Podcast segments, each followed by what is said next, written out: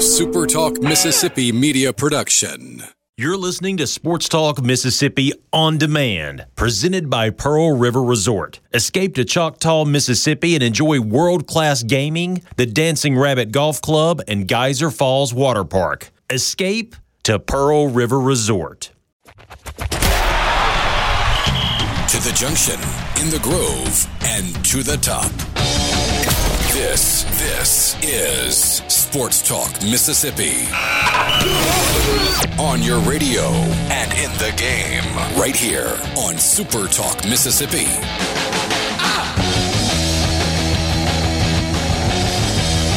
Off and running on an ugly Thursday afternoon at Sports Talk Mississippi. Michael Borky, Brian Haydad, Brian Scott Rippey, the dream team with you for the rest of the week. We're going to have some fun. A lot of sports to get to on this Thursday afternoon, and it is always great to be with you. A few ways you can be a part of the show this afternoon.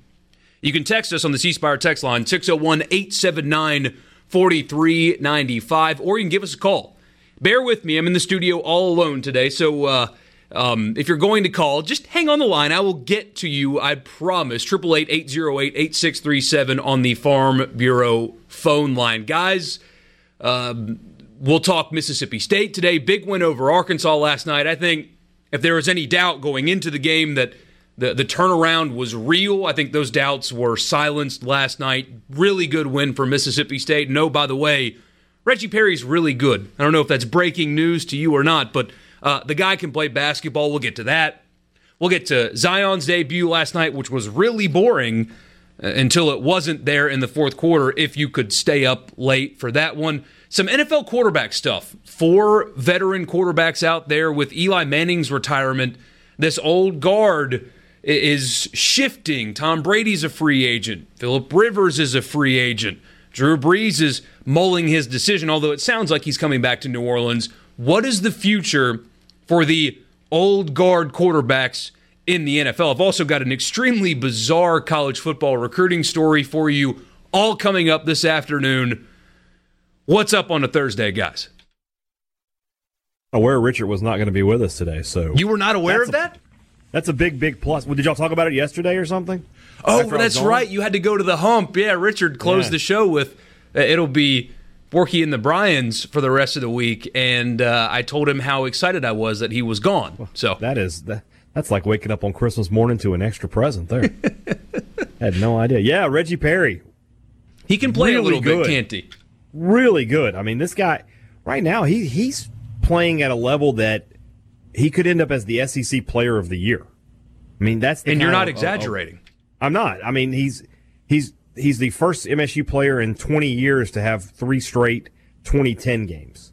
Um, I mean, he's putting up ridiculous numbers. He's averaging a double double. He seems to be getting his all around game keeps getting better. I mean, he's 14 of 15 at the line last night. If you're going to put Reggie Perry on the line 15 times and he hits 14 of them, you're going to lose that game in all likelihood. So, really good game for him, but a good team game. You know, Nick Weatherspoon played well. DJ Stewart gave him some big buckets. So, have they turned it all the way around? I think I think this this is the final test for me this weekend uh, in this game in Oklahoma.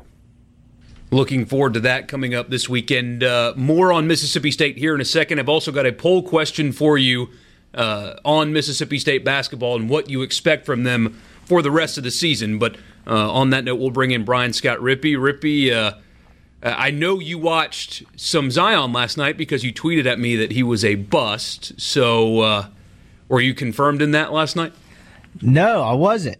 Uh, but no, it was great. I the my two roommates actually went to bed after about I guess at halftime, and I was going to anyway, but for whatever reason I wasn't tired and I stayed up. And then once he started on that 13 point streak, I started kind of yelling, and they ran out of the room. And so watch like the last like I guess 90 seconds of him in the game.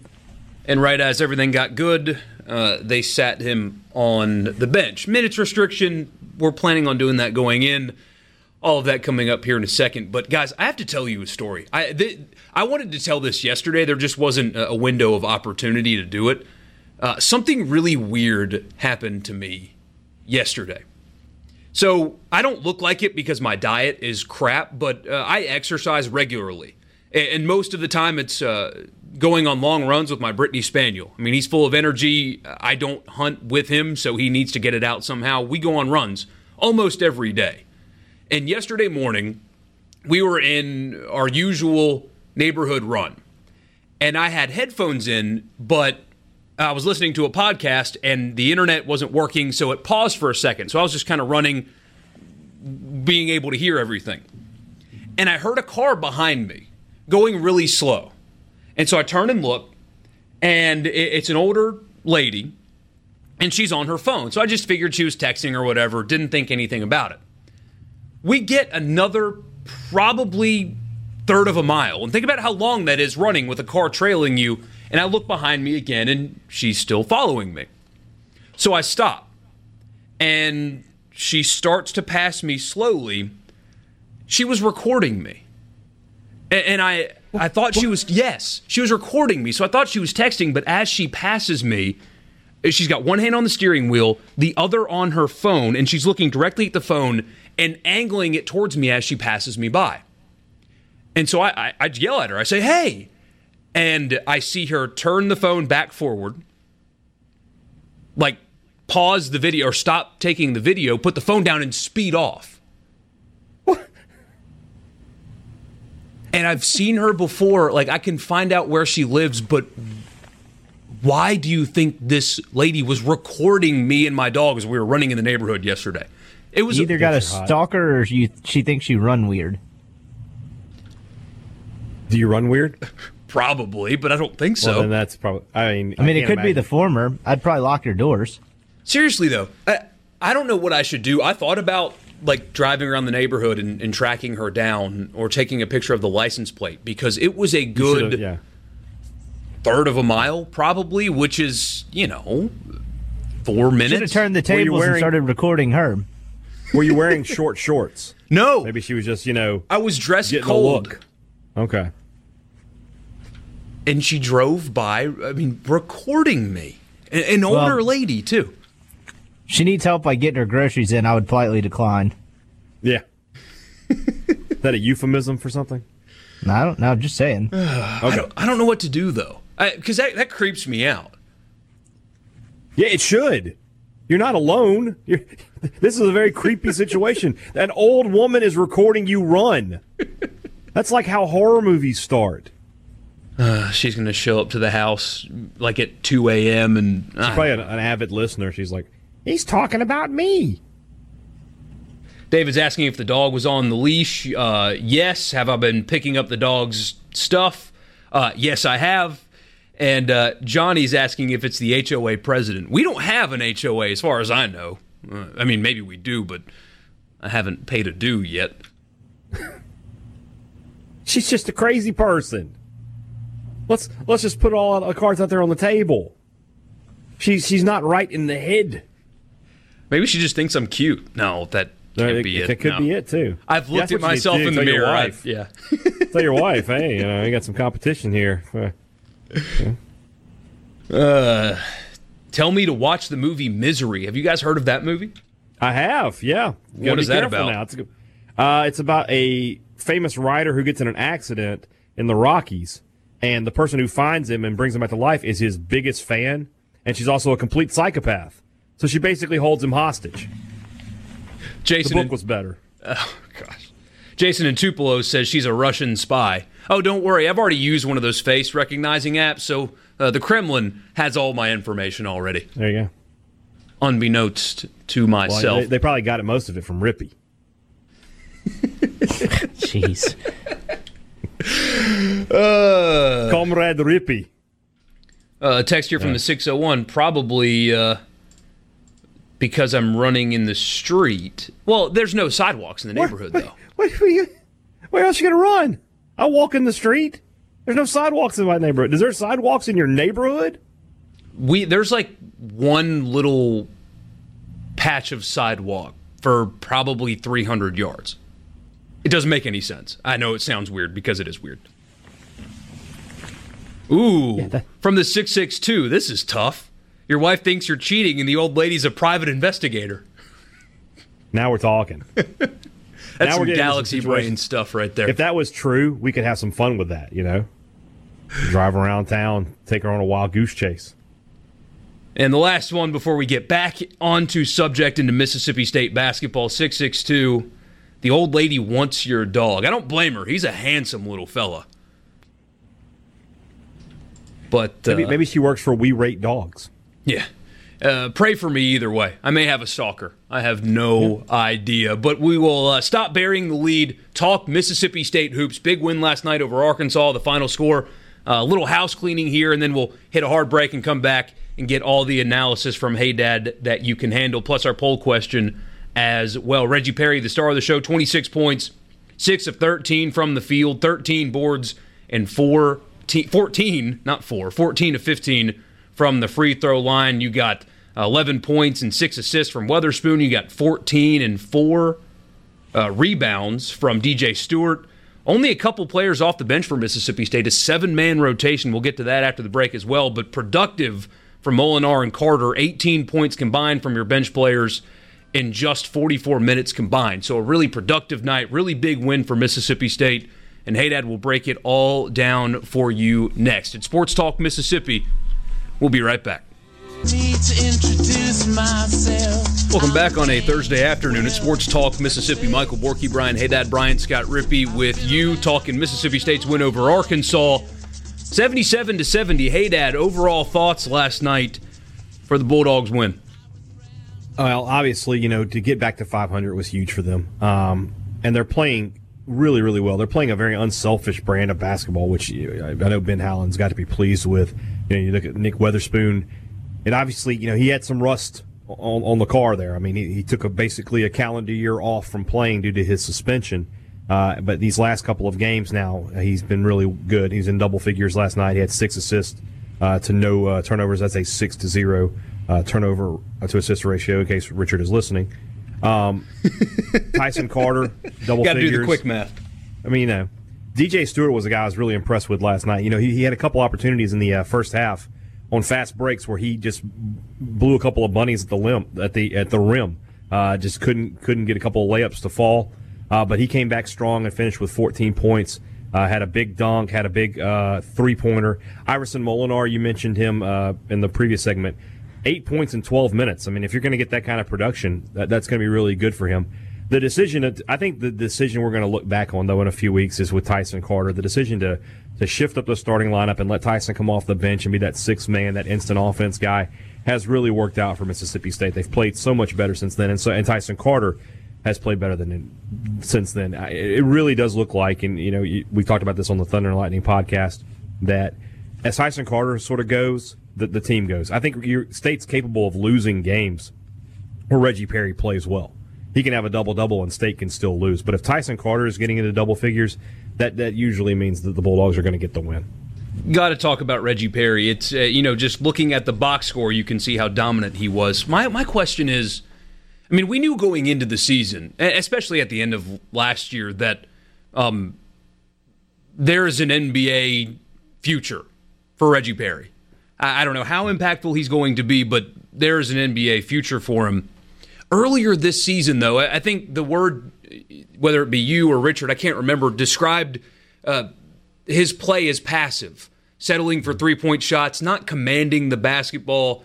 Early losses. I know Villanova's a good basketball team and they played them close, so that's not the best example. But in those games, Louisiana Tech, New Mexico State, wasn't commanding the basketball and wasn't the focal point of the offense. So, what has changed? Has it been him, or uh, the offense has been different, or just he's taken a little while to grow into the player that you and uh, you thought he was going to be? I think they've made it. They made a little bit of change, and I don't know if that's from coaching or if that's what you know Reggie just figured it out for himself. But these last couple games, they've done a better job of getting him the ball down low and allowing him to pass out of double teams, which have been coming. Um, and that's you know setting up some open looks for Carter, for Stewart, and for, and for Weatherspoon, and even for Woodard uh, as well. You know, Woodard got into foul trouble last night. He still had six points and seven rebounds. Um, that's how state needs to work. They need to work from the inside out. You know, when Perry early in the season was taking a lot of perimeter shots and, and trying to show off some range, That's when State was having these problems. Now Perry has gotten a little bit more aggressive down low. That's leading to some easier buckets for him, and it's leading to some open looks for some of his teammates uh, when when he's taking those double teams. So they, they, they figured out that yeah, the, the, offense it needs to run through Reggie Perry, but it needs to run through him near near the rim. There was a, a good example last night. His first couple of uh, touches, he gets some some good looks down low, hits a couple of baby hook shots, and you know gets four quick points. And then on the next possession, State gets a steal. They give it to Perry at the top of the key, and he immediately hacks up a three pointer that's an air ball. What happened? Well, he came out of the game at that point. So Ooh, maybe ben uh, sit me down three. It was the heat check three, and then boy, the heat was not on. the air conditioning was very much running at that point. And uh, but he he sat down and he came back and was very strong the rest of the game. So, uh, I, you know, whatever it is, they figured out that hey, this is this is a team.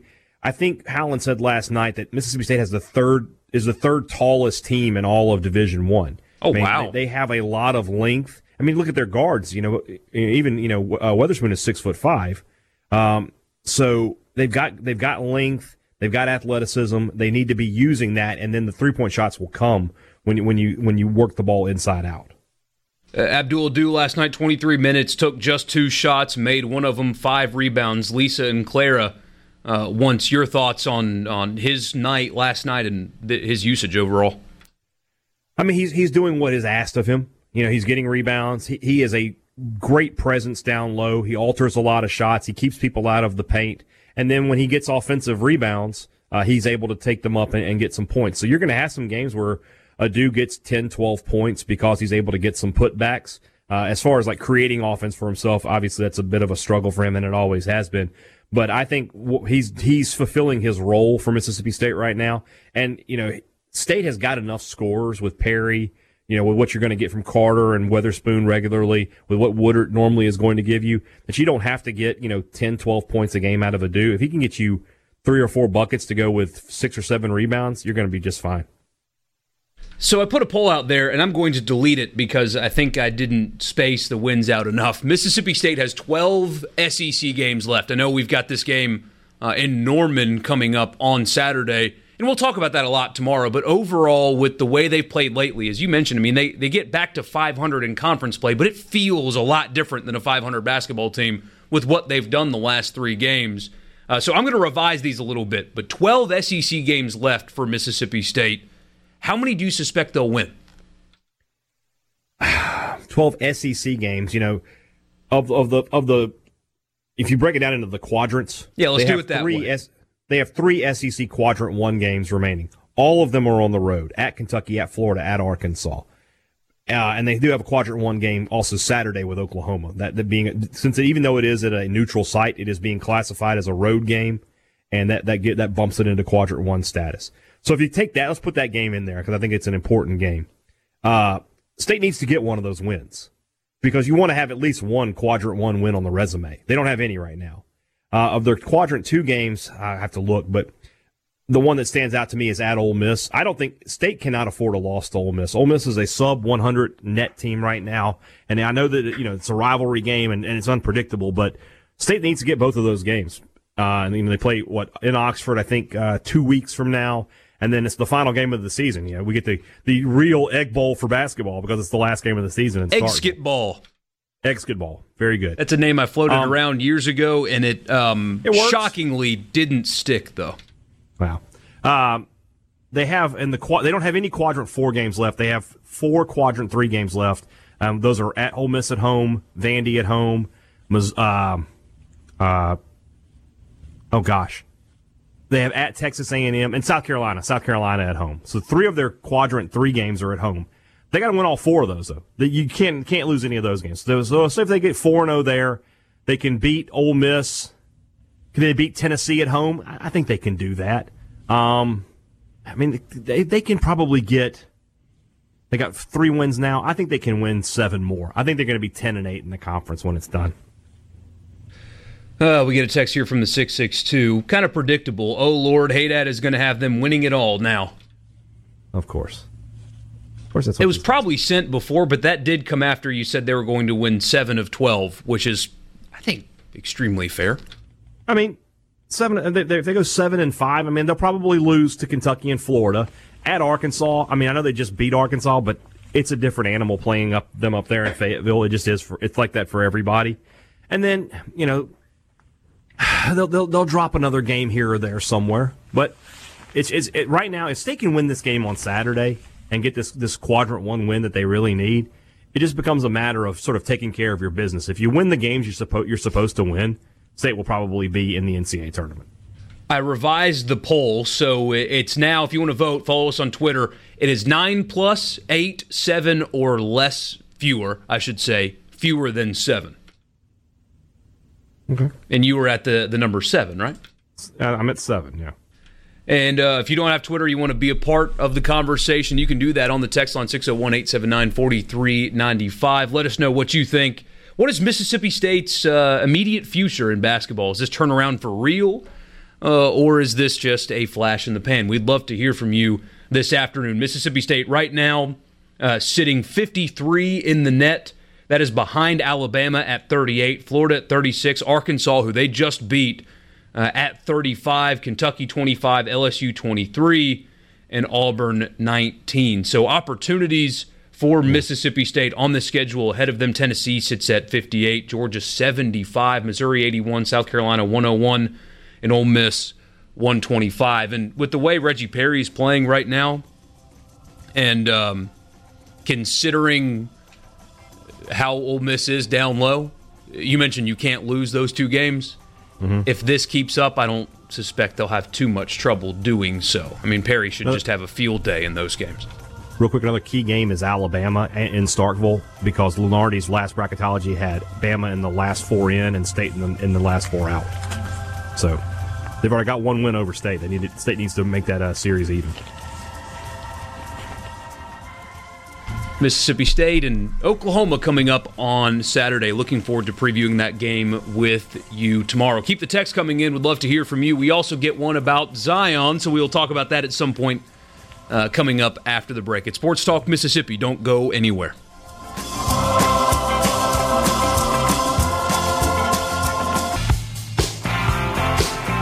Great to be with you on this Thursday afternoon. Sports Talk Mississippi. Michael Borky, Brian Haydad, Brian Scott Rippey with you, and we'll turn the attention to the text line now. Got a few texts about Mississippi State, then we'll take a look at sports' biggest event last night, even though most people probably slept through it. The end was exciting, but because of the late start, a lot of you didn't see it. We'll break all that down here in a second. We'll start uh, with uh, somebody from the area code 713. Mississippi State has no chance at making the tournament. Kentucky and Florida will be the only SEC teams to make it. Now, I do think this guy's trolling a little bit, but let's actually talk about this. Uh, and we'll start with you, Rippey, bring you into the conversation. How many bids does the SEC get, in your opinion, right now? I know it's hard to project, but is it a six bid league, five, four, seven? How many bids does this league get right now? Make me do math. Let's see. Off the top of my head, I'd go at least five, potentially six. I well, think already has five right now. Okay, and those so are Auburn, LSU, Kentucky, Alabama, Florida. I don't. Let me let me double check. I think LSU's getting in, Kentucky's getting in, Florida's getting in, Auburn's getting in. That's four, and then the group of four between State, Arkansas, Alabama, and Tennessee will probably determine like kind of how the rest of the league flushes itself out. I guess absolute best case scenario you could see eight, but I'm going to guess six or seven for right now. Because like A and M, South Carolina, Georgia, Missouri, Ole Miss, Vandy, pretty much out of it at this point, I would think. But I mean, Arkansas is right there, State's right there, Alabama's right there, and then the first five mentioned would probably be in if it ended today. Yeah, he's got Florida, uh, Auburn, Kentucky, LSU, and Arkansas all in. He had Alabama in the last, I'm sorry, the first four out. I misspoke earlier. First four out, and then State was in the next four out. I wouldn't rule out Tennessee either at this point. Yeah, and this this was done before State had beaten Arkansas last night as well. That does change things some. He follows up with if Tennessee beats Kansas on Saturday, there's a possibility of three getting in. The SEC is trash this year, and uh, while it's down compared to last year, you that implies the SEC is trash, but the rest of college basketball is good. You still have to get 68 teams in this tournament. That also doesn't make any sense. They're literally five in right now. Yeah. yeah, that's right. Like I said, I, I texted the guy back. I'll take this whatever stakes you want to put on the SEC only getting two in. We can we can bet. A million dollars, whatever your net worth is. It's about to be do tax season. You're going to calculate it. Whatever that is, I bet it's more than two. Lucas and Union. Sundays before April fifteenth, so I, I, I can get that in. Lucas and Union says, is Reggie Perry right now the front runner for SEC Player of the Year? Who would be his Without- competition? I'd have to I'd have to think about that. I Rippey, mean, do you know? When you when someone says who's the best player in the SEC this year, what's your answer? Or do you have one? I mean, Javonte Smart's really good. I mean, Kerry Blackshear was kind of thought of the lead candidate at the beginning of the year. One of the Kentucky kids, maybe Maxey or Hagans. I don't know. Yeah. It's sort of it's sort of wide open, but Perry is definitely in that discussion for sure. James in Hattiesburg, uh, this is a question for you, Rip. Uh, what happens to Kermit if Ole Miss does not win an SEC game? And the answer is nothing. But uh, going, I mean, going 0 and 18 would. That's not going to happen. I don't suspect. But I mean, that would really halt all the positive momentum that they had, wouldn't it? Sure. I don't think they end up going 0 and 18, but it is going to be a struggle this year. But I guess talk to me in March if they're 0 and 17 heading to Starkville. How? Where does that first win come from? If you had to guess, looking at the schedule right now, what is the best chance? Let me pull it up first. Shouldn't you Well, know you all though- 18 games off the top of your head with start With times? the and, SEC being what it is, nobody is unbeatable. I mean, they did have LSU beat in the second half and blew it. They had Arkansas really beat in the second half and blew it. Had no business losing to A&M. Of course, shoulda, coulda, woulda. They lost all of those games, but it's not like they've just been smoked by everybody. No, I mean, in theory, they could win Saturday at Georgia. Georgia's not very good. You're not beating Auburn or LSU. You don't really know what South Carolina is. I mean, you have a road game at Missouri. You get a home game against Vanderbilt. Like, I don't know. I'll go February 18th at Missouri. How about that? All right. John and Hurley's asking if uh, you've heard uh, of any issues in the locker room. Uh, is there a team chemistry problem? Do you have you heard or do you know of? I mean, they're definitely not gelling on the court. As far as off the court, I nothing I could speak on. Uh, do you think maybe that's just a product of new, a bunch of new faces and a young team? I think it's a product of losing. I think when you're losing and you're on a losing streak, that kind of stuff just probably pops up naturally, at least questions about it. All right. Uh, thanks for your text. Uh, the results right now for our first poll of the day. Uh, most people think it'll be eight or seven. So, hey, Dad, um, in line with most of our listeners as well. Uh, you can text the show 601 879 4395, and uh, all guests and calls appear on the Farm Bureau phone line. Let's look at Zion now, because that was the story of sports last night. It was all over ESPN and Sporting News and Bleacher Report. Everybody was covering the debut of Zion Williamson. And because the Raptors and uh, 76ers game before them uh, took a little too long, they delayed tip off by about 15 minutes. And so, as you can imagine, especially on the East Coast, a 9:45 start time is not conducive to big time viewership numbers. Actually, didn't reflect that. It was the second highest rated NBA game so far this year, behind Lakers Mavs a few months ago. Um, time slot not helpful in that, but the people, most of the people didn't get to see the show that was put on. And, and we'll start right here. I, I imagine, at least in part, both of you watched it, and the first three quarters were a complete dud. All the hype, all the conversation, Zion's debut, and the team says, hey, he's starting tonight.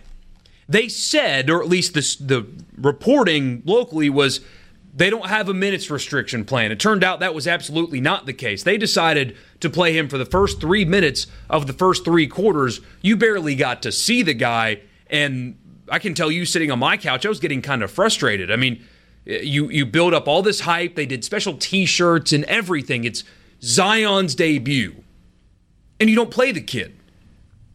To be completely fair, they did say beforehand they would play him in short bursts. Those bursts should have been more than just three minutes. Or I was surprised at how that was handled. That does. I mean, of course, they've got training staff and all that, but uh, starting a guy and playing him for three minutes and then having to get into your rotation before your opponent does, and having having him sit on the bench cold for the rest of the quarter, bringing him in for the next one for just three minutes and taking him out again. I I was surprised that it was handled like that. I've never seen anything like that before. There's minutes restrictions, and then there was was that. Well, I mean, are look at it like this. I mean, you're in the middle of the regular season. You're you're in the playoff hunt, but I mean, there's a long way to go. Is it worth taking any kind of risk like that?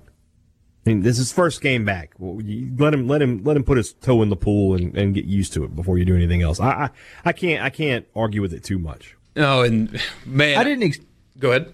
Oh, I was just say I didn't expect him to play 35 minutes. I was surprised that like he comes out at the three four minute, not three four minute mark, three four minutes into each quarter.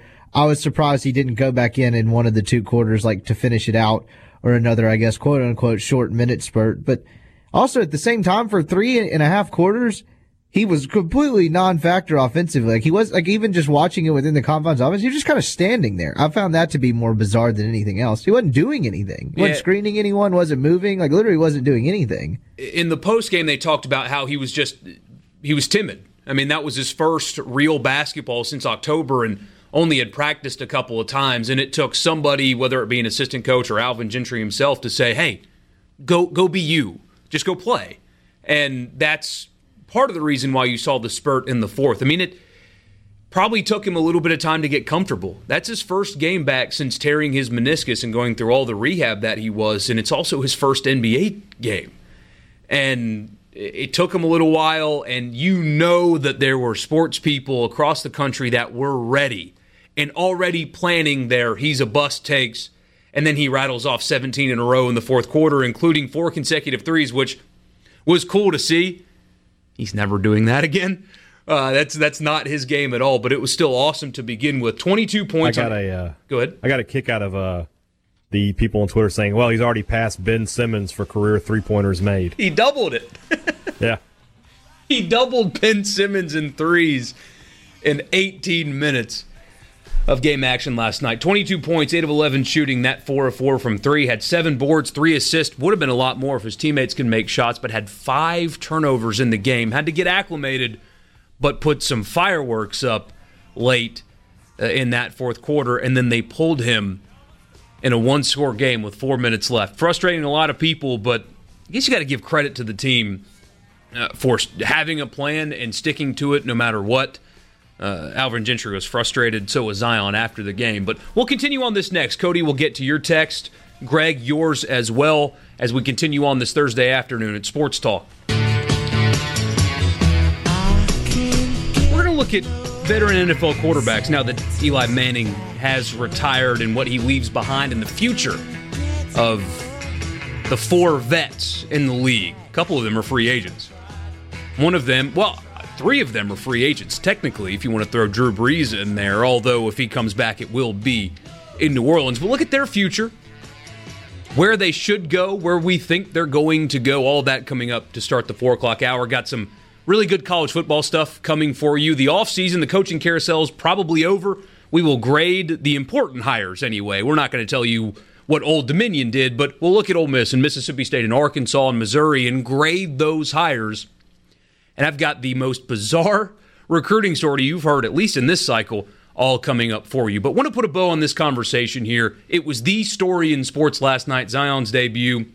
And we get a couple of texts here, and this is one of the main takeaways today. Cody in Tupelo says he looks really heavy. MP in Oxford said he wishes him the best, but he would be less injury prone as an NFL defensive end. Being a pogo stick at 285 will murder his ankles in and his knees. And yeah, that was a Mark Jackson was uh, kind of caught some heat for that in particular last night. That's not why I didn't like him. I think they could actually focus on the game in front of them instead of uh, talking about their uh, retirement um, AARP cards coming in the mail. But either way, that is a storyline with him. I mean, he did tear his meniscus. They had to teach him how to jump and to land better to take some load off of his knees, but uh, I don't think there's any doubt that as special as he was last night, and that was a lot of fun. I think it was validation that what he does can work in the NBA. And uh, that jump shot, again, he's not going four for four from three. I doubt he takes four threes very often in games. He's not going to be a three point shooter. But you saw that the knee was healthy.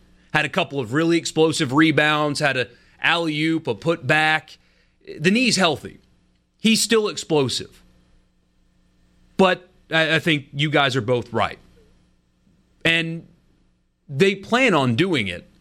The problem is they're having a hard time. It's just his body is so unique that he's he, he can't just lose 30 pounds. But he absolutely needs to get in better shape for the rigors of an 82 game season when they played last night, now they play tomorrow. And then they have Saturday off and they go and play Sunday too. And tomorrow it's Denver, who's long and physical. And then Sunday it's Boston. So he needs to get in better shape. That is absolutely true. But I do think last night was validation that one, the knee's healthy, that his game can work, and that it only took him 18 minutes to get comfortable and play within himself in the NBA. It was a really cool night last night, but it is not without its flaws, that's for sure. Yeah, I mean he's a rookie. It's going to be he's going to be good. He's too physically talented not to be. It's going to take some time. He's got to get healthy. He's got to get you know, back in the rotation. Sort of like we were just talking about with Nick Weatherspoon a few minutes ago. You know, you you take this much time off, it takes a couple. You know, and yeah, he had a, he had that great moments. And that's a the the the the reason for that is he is so talented. So you know, just give him his time, and uh, he's going to be just fine. And uh, you know, he's going to you know the, the Pelicans will be an interesting franchise with him as the as their face. Rippey, got any final thoughts on that last night before we uh, move on to some football? The best player for the uh, the Nuggets has kind of the same issue. Nikola Jokic kind of rip. I don't know if he refuses to get in shape in the offseason, but this is like the second year in a row now where he's had to play his way into shape and it taken him two months. Not saying that'll be the issue with Zion, but uh, it's not a unique case in the NBA. Isn't he the guy that drinks like two two liters a day? I don't know about Nikola Jokic's diet or eating habits. I just know he is probably the most uh, not puzzling, but like a unexpected, I guess, NBA superstar just from his body frame and the way he plays. But he's a, he's a hell of a lot of fun to watch. But he's had to play his way into shape back to back seasons, and it's probably taken him two months yeah. to do so.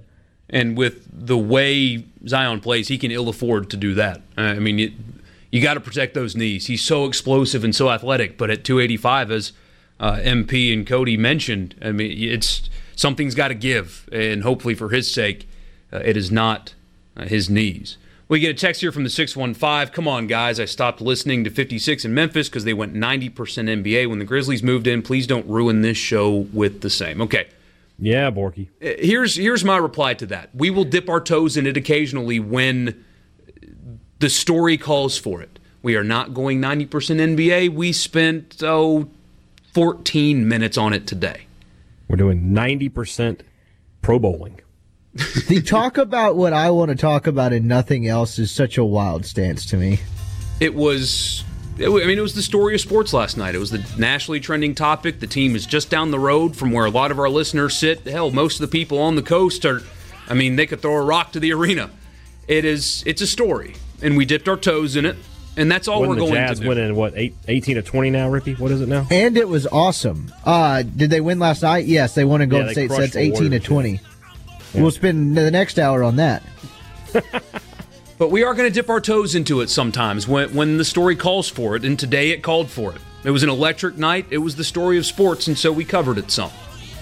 We're going to look at NFL quarterbacks next, though. This is a conversation I'm really interested in. What is the future of Tom Brady, of Philip Rivers, Ben Roethlisberger, Drew Brees? Not a whole lot of veteran quarterbacks left in the NFL. Where are they going? We'll talk about that next at Sports Talk Mississippi.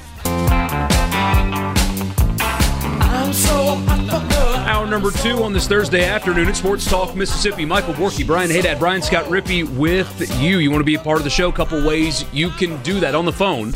888 That's the Farm Bureau phone line. Check out favorites.com. Or you can text us 601 879 4395 on the C Spire text line. Would love to hear from you this afternoon. We'll put the basketball on hold for now. Maybe circle back later in the show to uh, Mississippi State's win over Arkansas. Pretty big win last night, getting them back to 500 in SEC play, and they continue this trend. Three games now of really, really good basketball. But right now, I want to bring up NFL quarterbacks. I was thinking about this yesterday with the retirement of Eli Manning, and most of the conversation today is about whether or not he's a Hall of Famer. And uh, as a friend told me earlier, I wish that conversation would stop until it's time to actually vote for him, you know, years from now. Uh, but either way, Eli Manning is now the next old guard quarterback to retire. And I think the only other real impactful one recently was his brother. Correct me if I'm wrong, guys. I think there are four, we can call them super veterans. Rodgers has been in the league forever, but I don't think he qualifies yet. Got a lot of years left. Matt Ryan doesn't qualify yet. Got a lot of years left. I mean, Wilson, those guys, that group, still not closing in on retirement, but these 4 I'm confused. You said we are talking about good quarterbacks, but then you mentioned Matt Ryan. well, his numbers are good. He just doesn't win anything. Rodgers is 36, though. Yeah. God, he is 36. I, I guess it doesn't feel like he's that old because he didn't start right away.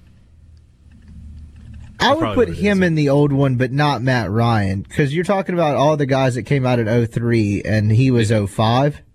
So well, that's 04 draft versus 05 draft. So he's only a year behind Rivers and Let's throw them in there then. We'll do that. Uh, so those five, you've got Brady, Brees, Rivers, Roethlisberger, Rodgers are the old guard, the super veterans in the NFL right now. Of those five, here's the poll question. Just put it out there. I only put four in here, didn't include Rodgers because I think that he's an obvious no shot. Which NFL quarterback retires last? last? Brady, Brees, Rivers, or Roethlisberger? Real quick before we get into the deeper conversation. What do you guys think? Last? I voted in this. Who retires last? I Wouldn't it be Rodgers? He's... No, no. Exclude Rodgers. in the poll. okay, the poll. okay, okay. I voted for Brees. You think he's around for a feel, while? I, I, just, I mean, I feel like you know he's still playing well. He's got a great team around him.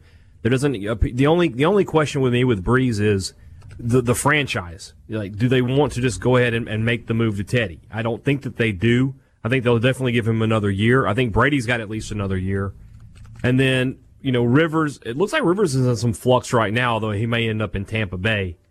And then Roethlisberger, I, I don't know. I mean, the Steelers, we'll have to see what they do in the draft in terms of trying to get a replacement for him.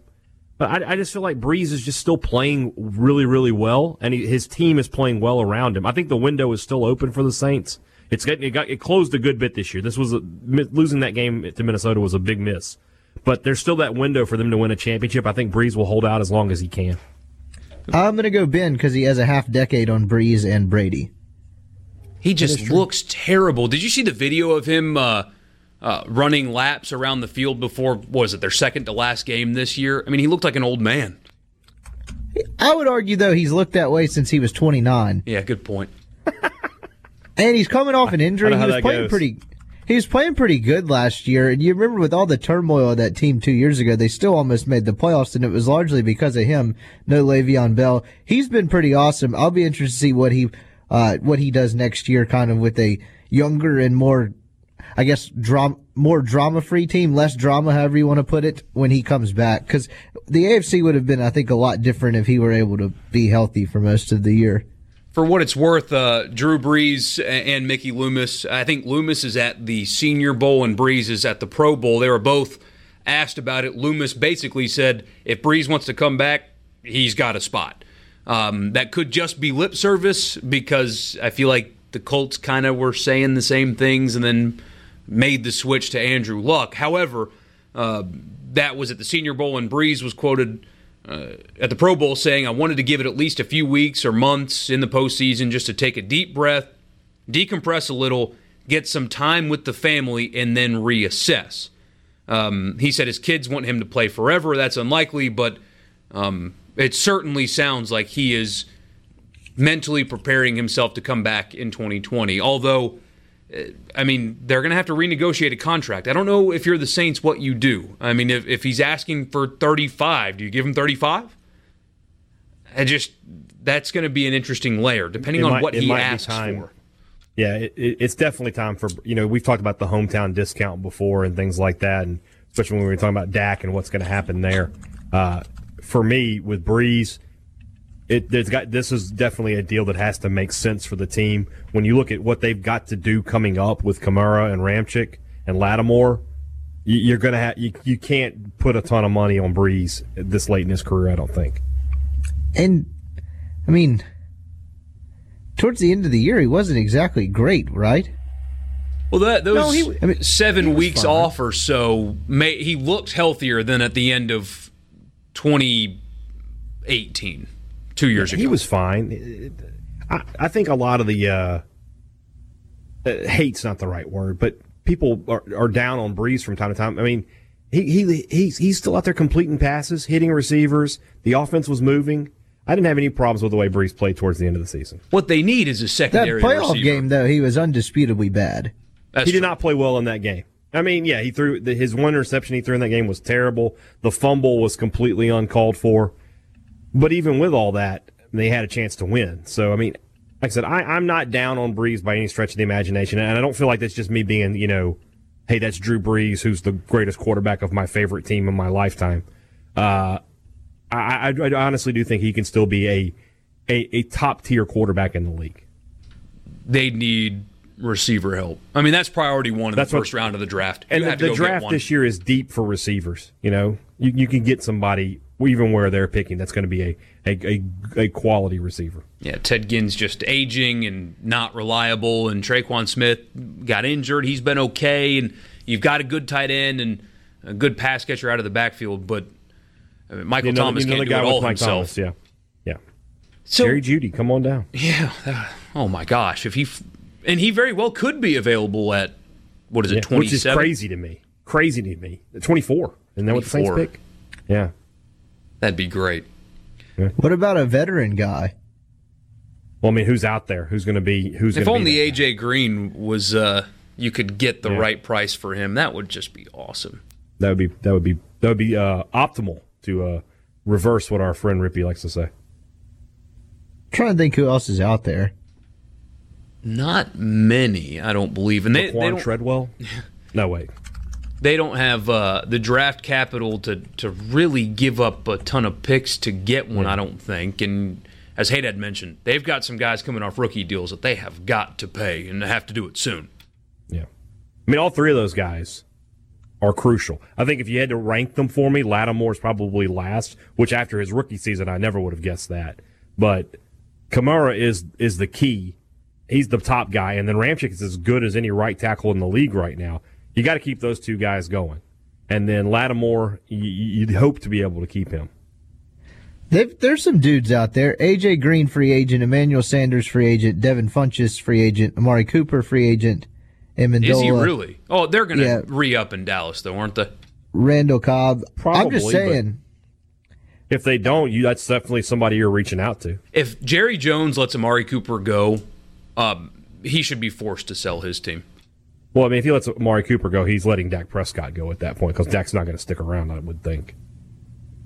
On that note, so Tom Brady's also currently a free agent. Drew Brees is a free agent, technically. All three quarterbacks on the Saints roster are free agents in one way or another. Taysom Hill is restricted, the other two are not. So they have to do a lot of quarterback dealing uh, to keep the roster currently in place.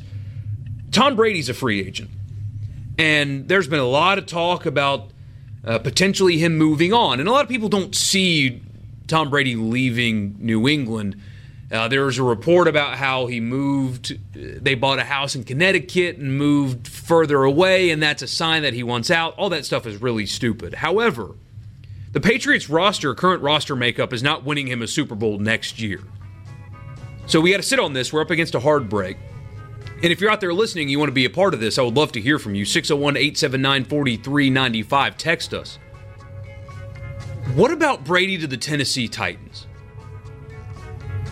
Would that make sense? He may not do it. He's probably going to end up back in Rippey's New heart England. beating. I can hear his heart beating faster. Calm But- down, Rippy. But Tom Brady to the Tennessee Titans. Because that's a roster you can win a Super Bowl with. Where should he go? We'll debate that next. Look at the other two quarterbacks, as well as one on the college level potentially coming to Mississippi State. Would be a big deal if they pull that off. It's Sports Talk Mississippi. Don't go anywhere.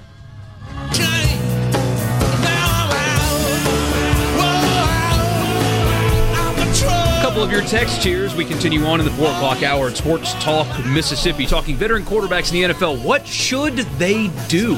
Three free agents. From the 615, I thought Eli, got a jokester here, thought Eli was going to San Diego so, so he could retire a Charger. Guess I was wrong. That would have been funny, though. Another one here from the 662. Trade Brees and Lattimore to Cincinnati for the number one pick. Get Joe Burrow. No. well, they can't. I know you're just kidding. They cannot trade Brees, though. He is a uh, a free agent. You could re-sign him and then trade him, but still, that's that's too much to give up for Burrow. I mean, it just is. And CJ in the Delta said, "Oh my God, are you going to talk about NFL football the rest of the show?" Winky face. Oh, thanks, CJ glad uh, glad you are listening. But let's let's talk about that now. Tom Brady's a free agent. We just saw a great run in Tennessee. They are a suitor for a quarterback. There's not many of them, but there are some. Uh, Chicago looking for a quarterback, obviously. Potentially in Indianapolis. Tennessee for the right quarterback. San Diego slash LA moving into their new stadium. The Raiders are probably looking, but maybe not buying. Derek Carr was pretty good this past year. Not what is he going to do, but what do you think he should do? Talking about Tom Brady and his free agency.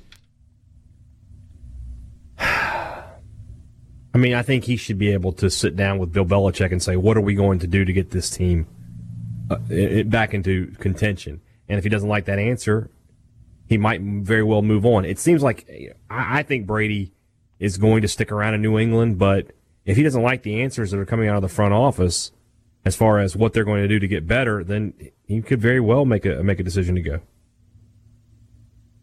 If you were him, what would you do? I'd probably stay in New England. They'll they'll make it right, I think. Rippey?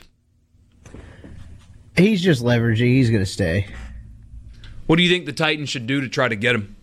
Or do you think they should? Are you satisfied with Tannehill? Or, I mean, that's been floated out there. And of course, that's what sports media does. It's what we do. We, you know, float ideas out, talk about them. The idea is out there that the Titans will make a run at Tom Brady. What should that run look like? I mean, as far as a dollar figure, I don't really know. Do you think that's what he's chasing, though? Uh, yes, I do think there's a respect element in terms of he's tired of kind of taking a home down discount. So as far as a dollar number, I really don't know, but I don't know some short term two year deal, something like that. Does this Titans roster and what do they have? Twenty nine free agents. Now the vast majority of them are going to re-sign with the team, but that's a big number. Uh, a lot of money Tennessee's going to have to uh, to dole out here this offseason. But can you win a Super Bowl if you are Tom Brady and you're looking at potential suitors? Because that's what he wants. As, as Rippey mentioned, there's a respect factor, but he is only coming back because he wants to win another Super Bowl. He's ha- he's fueled by a chip on his shoulder that even with six rings, he still thinks that he's disrespected. That I mean, that's the kind of mindset that I, in a way, wish I had. Um, but that's what he's after. He's not going to go to Cincinnati, for example. Just that would be a non-starter. But can Tom Brady win a Super Bowl with this Titans roster as it's currently built? Yeah, sure. I mean, think the defense is good enough. He's got an okay offensive line. They're, they're kind of bad pass blocking wise, and yeah, I mean, certainly they're talented enough. I mean, they went away from the Super Bowl this year, so insert him, and I think the answer would be clearly be yes. I think that would be awesome if you went anywhere else. I don't know why either, because we far too few now. And the NFL is a little bit different, but we see a lot of moving parts, especially with basketball. But you're getting it in baseball to some degree. Guys are hitting free agency and moving around. NFL quarterbacks don't really do that all that often, which makes this kind of situation for these veterans pretty unique. I think that would be awesome if we got to see Tom Brady try to do it somewhere else. And uh, I mean, either put to bed or confirm the fact that He's a system quarterback, air quotes. If he goes and wins somewhere else, that is gone forever. It's it's it's such a complicated question with these guys and, and their legacies and, and, and everything. For you know, for Brees it's a little different because you know Saints are his second team, but Brady has always been a Patriot. So does this you know how different does his career look? Do you really want? And I talked about this uh, yesterday with Eli Manning. Do we really want to look back in a couple of years and have a couple of years where Tom Brady was in a Titans uniform and they weren't you know, I think the Titans are good, and if he went there, it would be probably be a very successful partnership. But if it didn't work out, I mean, how it just doesn't look right, you know. Tom Tom Brady is a New England Patriot. I, I I just really don't have I don't can't see a scenario where the Patriots aren't going to put together. You know, they they've got the capital to do it. They're going to make some moves and, and get some better players in there, and they should be right back in the mix next year. From the 662, Brady stays put. The Patriots are always contenders. They never have many superstars, but they have a process. If you count them out, you haven't been paying attention for the last two decades. I've usually been on board with you, but I've, this season was different. This season was really different. And Tom Brady now is not good enough to elevate an offense that's lacking stars the way he used to be. He's uh, he's aging. He's not as good as he used to be. So you can't build a roster around him the same way you could when he was 30. And he's 43 now. The arm's not as good. He's not he's never been mobile, but he's not even as mobile in the pocket, creating space and giving himself throwing lanes. That offense was bad this past year. Bad. And I just don't know if the Patriots, the way they're built, can win at a high level with Brady anymore. I mean, you think that they were always contenders. They were not contenders in this playoffs at all. They weren't. Even if they find a way to beat Tennessee, they get smoked by Baltimore the next week. The, the teams in the AFC, the top four teams in the AFC, were demonstratively better than the Patriots this year. They were not contenders this year and they don't have anything that's going to change the talent pool in the offense in one offseason. That's not going to happen. Right. I don't want to be the dynasty is over guy, but as we talked about when the Titans beat them, this year felt different because their quarterback cannot elevate the lack of stars on offense. And oh, by the way, Rob Gronkowski, has there ever been a tight end built the way he has? I mean, he didn't have Gronk anymore. He didn't have Wes Welker and those guys anymore. They were not lacking in stars in New England or quality offensive players. I think that's kind of a false narrative. Oh, I think the weapons were horrible. I don't think year, there was yes. a quarterback in the league that could do it. So if they get him some weapons, then they'll probably be good again next year and win the division, in my opinion. They'll find a way to get AJ Green. Something to be something like that. Well, uh, I mean, that's why he was so against letting, giving up on the Antonio Brown idea because Brady knew. He knew if they didn't have him, they didn't have a chance because they didn't have any weapons. So you get him two, three more options to throw to, they'll be all right again. I mean, they had a hell of a defense. Well, then, then why was Sanu so bad? Just a whiff. I mean, Belichick's whiffed on receivers in the past. He He's actually one so of his weaknesses. Atlanta, bad at draft. Like he's Belichick is bad at drafting receivers. I guess that was kind of a whiff in terms of fit and everything, but like yeah, if they had two receivers this offseason and a tight end, I wouldn't count them out next year. And the last time they had these offensive issues, they went out and got Randy Moss. So just don't put yeah. anything past them. They'll find a way.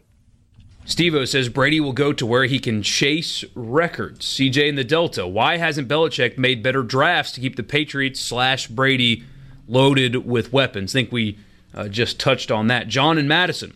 He would not do that to his fans. Josh says Brady with anyone but the Patriots is like Montana with the Chiefs or Jordan with the Wizards. Ex- Just doesn't yeah. feel right.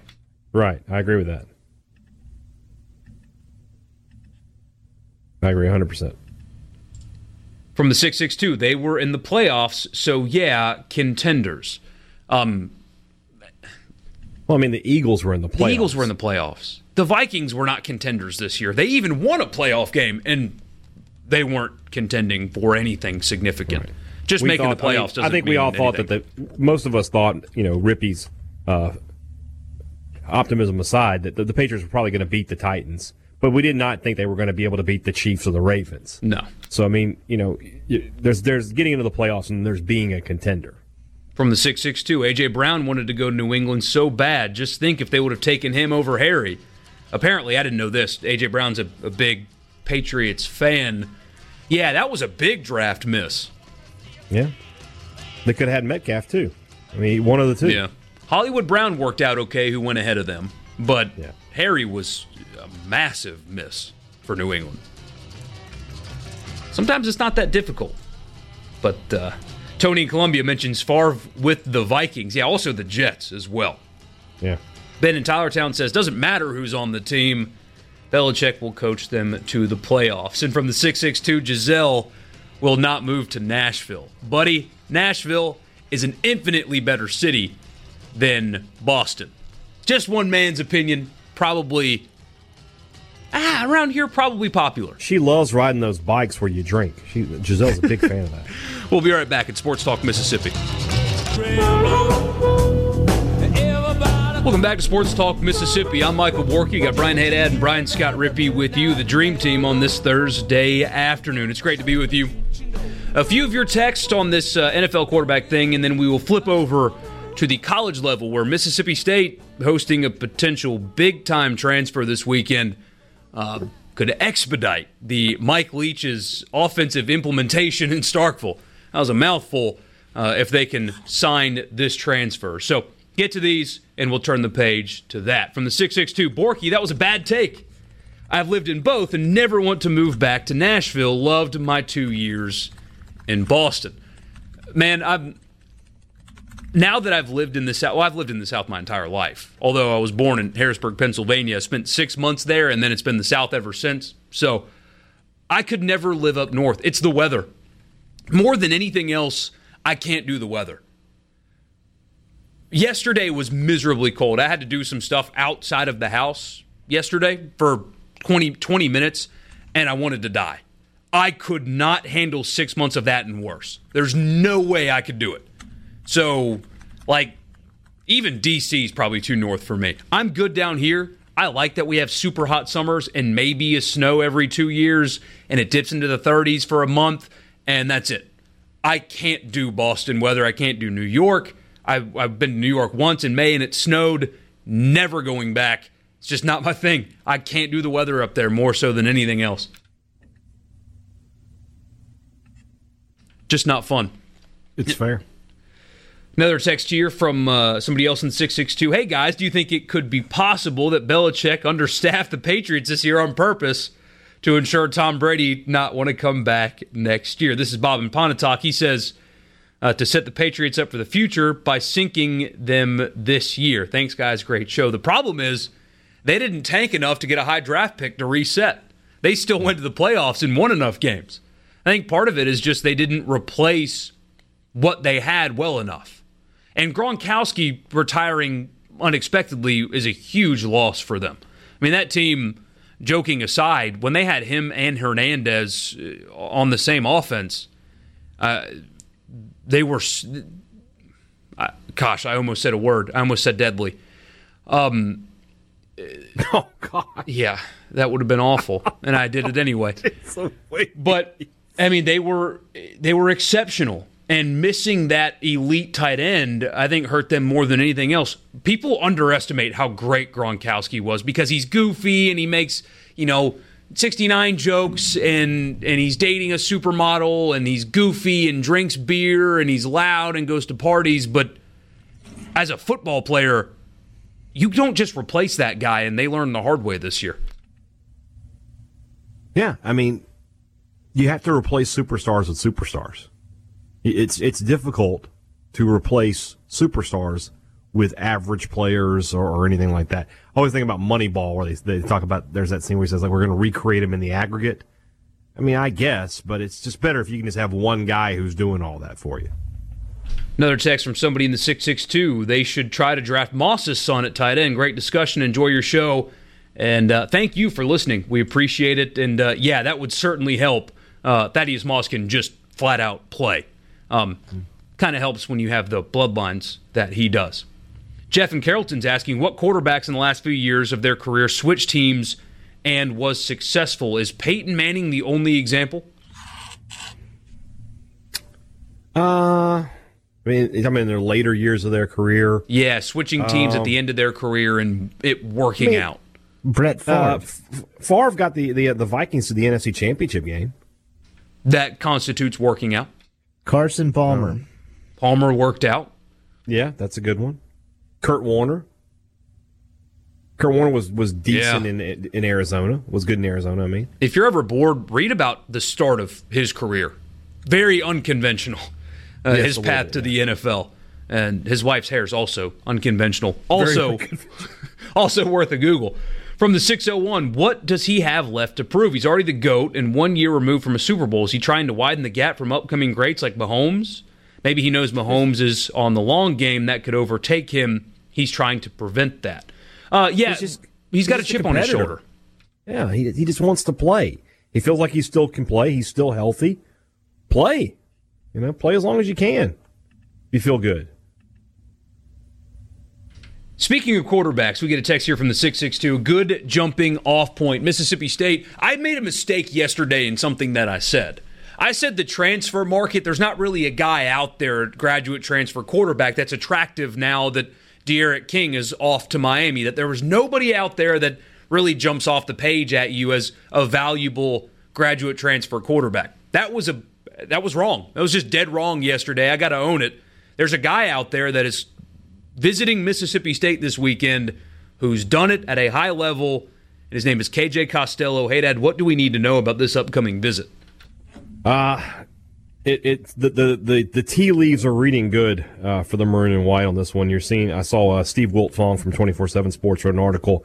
He put in a crystal ball that K- KJ Costello will indeed uh, be a, a Mississippi State Bulldog when this is all said and done. He's visiting this weekend.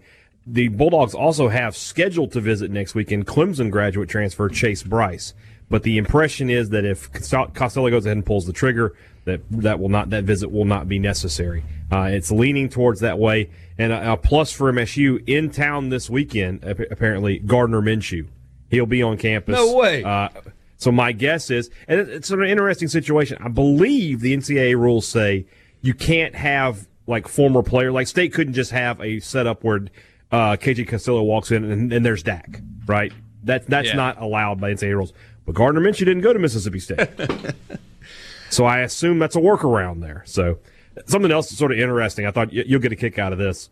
Uh, obviously with, with Leach here now, he's offering a, a little bit higher standard of quarterback and a different kind of quarterback than State's used to. A lot of pro style guys, right? Got an offer out yesterday to a kid named Garrett Nussmeier. Now that last name might be familiar to you if you follow football. His dad is Doug Nussmeier, former offensive coordinator at Alabama, at Florida, at Michigan, and he is currently. Do you know what he does now? Right, the second. Not a clue. He is the quarterbacks coach for the Dallas Cowboys. Oh, wow. That's probably something So- I should know.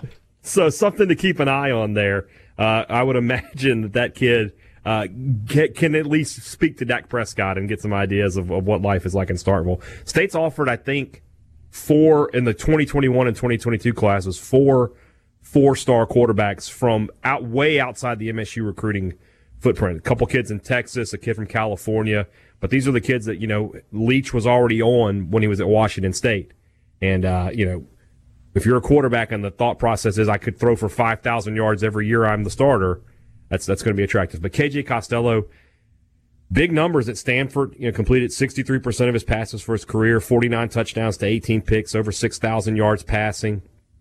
Uh, is leaving Stanford because, excuse me, uh, if, if I'm correct, and I don't know that I'm 100% correct, but what I think I read was that he's a graduate transfer, obviously. He did not get into graduate school at Stanford. So their loss will be Wow. somebody else's gain, and it looks like it's going to be Mississippi State's gain. Yeah, three year starter. Uh, started full time as a sophomore. Completed just under fifty nine percent of his passes uh, for. Oh, played in eleven games. wasn't a full time starter. I spoke incorrectly there. Uh, Fifteen hundred Started- yards, fourteen touchdowns, four picks. His junior year was the money year. Thirty five hundred yards passing on sixty five percent completions, twenty nine touchdowns, eleven picks, and got hurt a year ago. And that entire Stanford team got hurt a year ago. I believe, if I remember correctly, they had seven offensive linemen at one point injured for the year. at Stanford last year. So just a, a brutal situation. He's on the market. Big kid, can throw the football. Um, with all due respect to Garrett Shrader, who I think has a really high ceiling. I mean, he looks the part. The experience. It's not like Tommy Stevens. I was telling Haydad at the break, and he agreed. Right. Um, Tommy Stevens this is a, was promised. This is a proven starter. Right. Stevens was, he's big kid. He's got tools. Never got to show them off. KJ Costello yeah. has started yeah. in Division One college football and been successful. And played well. Yeah. yeah. And and then the other thing to remember with, with Shrader, he does have that red shirt year available to him. So I don't know what's going to happen with Shrader. It's sort of an interesting thing. And I think if for some reason Costello ends up not at state and they were to get a guy like Chase Brice, Chase Brice has two years of eligibility remaining. At that point, it really would feel like uh, Shrader might be willing to, you know, move on. I know Keytaon will probably move on at that point. Uh, the other thing I'm, I'm, I'm interested to find out, and I think this will be the case, you know, when when Stevens came in, obviously it was after the spring, but we went through the whole summer of well, there'll be a quarterback competition. I think if KJ Costello comes in, Mike Leach is going to make it pretty clear from day one that that's his job. Uh, there won't be any kind of competition. So, how that will affect the QB room, I don't know. But right now, you know, I feel like on Monday we're going to be talking about KJ Costello making a commitment to Mississippi State, and that would be a big deal. I mean, we talked about personnel lacking a little bit uh, to run that offense effectively while getting a veteran quarterback that can throw the football around, and you know he can, that would be a huge step in the right direction. Had a funny uh, text here from the 214. Wonder how Tate Martell took the D'Eriq King news. I don't know about him. I know Jarren Williams has already entered the portal. Richard says, better start talking about getting some folks that can catch the ball. I think uh, that's the number one target on the recruiting trail right now for them. More coming up in Sports Talk Mississippi.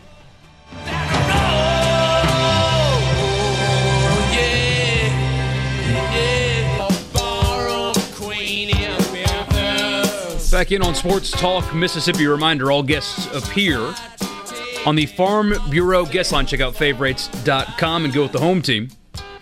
Couple of texts here on this Mississippi State quarterback situation. Jason says, wait. So now Tommy Stevens was an experiment. That is not what we were sold by the salesman. Tried to tell them, Borky, they didn't want to listen. I I don't. Did somebody call him an experiment? He wasn't an experiment. He was a, a grad transfer. He had familiarity with Moorhead's offense. It made sense to do it on paper. He was a more accurate passer than Keytaon Thompson. It just didn't work out because he couldn't stay healthy. Simple as that. When he was healthy, he looked good. Uh, the difference, uh, again, the difference between Stevens and Costello is Costello has done it for right. multiple seasons at the Power Five level. Tommy Stevens, as Haydad mentioned, on paper made all the sense in the world. He's a big kid, could throw the football, athletic, played a little wide receiver, I think, or was it tight end? Either way, wide, receiver yeah. Uh, at, at Penn State he just did not have any experience. And if I remember correctly, the conversation on this show back then was if he acclimates at Mississippi State, if he adjusts to the SEC, he's got the tools to be a really good quarterback. Even in hindsight, that's still true. He's got tools. Yeah. He showed you he's got them. Just poor kid could not stay healthy. Correct. Yeah. And Jeremy in Hamilton is asking if uh, Keytaon Thompson has any shot at starting or at least seeing some playing time under Leach? I would be surprised to say if a quarterback, you know, he's just not an accurate enough passer, and, and that this system thrives on having an accurate quarterback. Especially if you're going to throw it 60 times, you can't be going 28 of 60 and win football games in the SEC. Right. How are, are are people still on cloud nine over there? Um, I don't know if that's the case or not. Uh, I, I, feel like everybody's excited, but there's a lot of questions. You know, they, they, they, this is a huge shift in philosophy. Mississippi State, my entire life, has been a team based on the running game. I mean, even when Dak was here, they were still a very physical football team. So the idea that every major passing record, I mean, think about that first game, right? Against New Mexico am I out of my mind to think that the, the, the record for completions and attempts is probably definitely going to fall? Yardage, I, I, I don't have the number right. It's, it's over 500, but it's going to be close in that first game. And that's the first game of, of a lot. I mean, State is going to throw for 4,000 yards next year. There's no doubt in my mind that as a, I don't know if it'll be just one quarterback or what, but as a team, they're going to throw for 4,000 yards next year, which is, uh, you know, it's silly to think about. I, I, just, I have trouble wrapping my head around it, and I think a lot of MSU fans are sort of right there with me. Was talking but this is a this is a risk, right? Like people always associate risk with a bad thing, but like it is like the big thing here is can you throw it 60 times a game in the SEC and win, right? And it's yeah, kind of the same thing on the defensive side of the ball, right? Like it's 335. Yeah. Generally, you have to run it to be successful and stop the run. Like, people always think risk and think it means like bad or desperate. It doesn't really mean that at all, but like risk can be good. Like most successful people in the world take risk, but like this seems like a pretty yeah. big one gamble might be the better word. Risk, yeah, like probably so. Ga- gamble might be the word, but yeah, definitely the, the the offensive side of. I think defensively they'll be fine. They have talent there. They've recruited well. You know, they, are going to be okay there. But offensively, yeah, you're, you're going you're going to try something. You know, they did it at Kentucky. Uh, in in the in the mid '90s there, but not not to the extent that Leach does it now. It, it's it's different. So yeah, this is a complete paradigm shift for Mississippi State. But what they've done is they've put themselves in a position where they're doing some things offensively and defensively that nobody else is doing. So, you know, what we always used to say about Paul Johnson and Georgia Tech was, you know, it's a pain to prepare for, right? Nobody else does it. So you have everything you do in practice for one week is different for the rest of the year. It's going to be that way for state. And that, that can be a pain for some teams and it might allow them to slip up and get some wins that you're not expecting. And if they can get KJ Costello, this, you know, I, I'm a, I'm on 24 seven and this, this was brought up and, just answer this. If I say right now, State gets KJ Costello and Kylan Hill is in the backfield with him, who's better at 1 2? Who's, who's a better quarterback tailback combination in the SEC than those two guys? Costello is a proven Power 5 quarterback, and Kylan Hill is the second leading rusher returning in the SEC. You know, I mean, I like Rice Plum. If, if John Rice Corral was a thing, and I could combine those two into one player with Jerrion Ealy, maybe then. Uh, but you know, Mac Jones and Najee Harris, maybe Nixon Whitlow, they're good. You know, Newman and I, I assume it's going to be Zamir White over at Georgia, fine. But I mean, State's going to have a really good one-two punch there at quarterback and, and, and running back. And you know, if you've got a good quarterback, in a lot of cases, you're sort of halfway there as far as winning football games goes. So that's how it's going to be interesting to see what happens with Costello this weekend. It's a really good question. Want to hear your answer. 601 879 4395. Text us. Returning, for what we know, is that the best combination of quarterback and running back in the SEC? That's a really good question. Because that's, we talked about it yesterday some. That's the question going into the 2020 season for the SEC is quarterback play.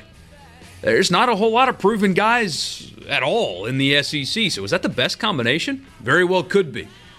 I've also got a recruiting story for you. I can't wait to tell you. That's coming up in the 5 o'clock hour at Sports Talk Mississippi. Stick around.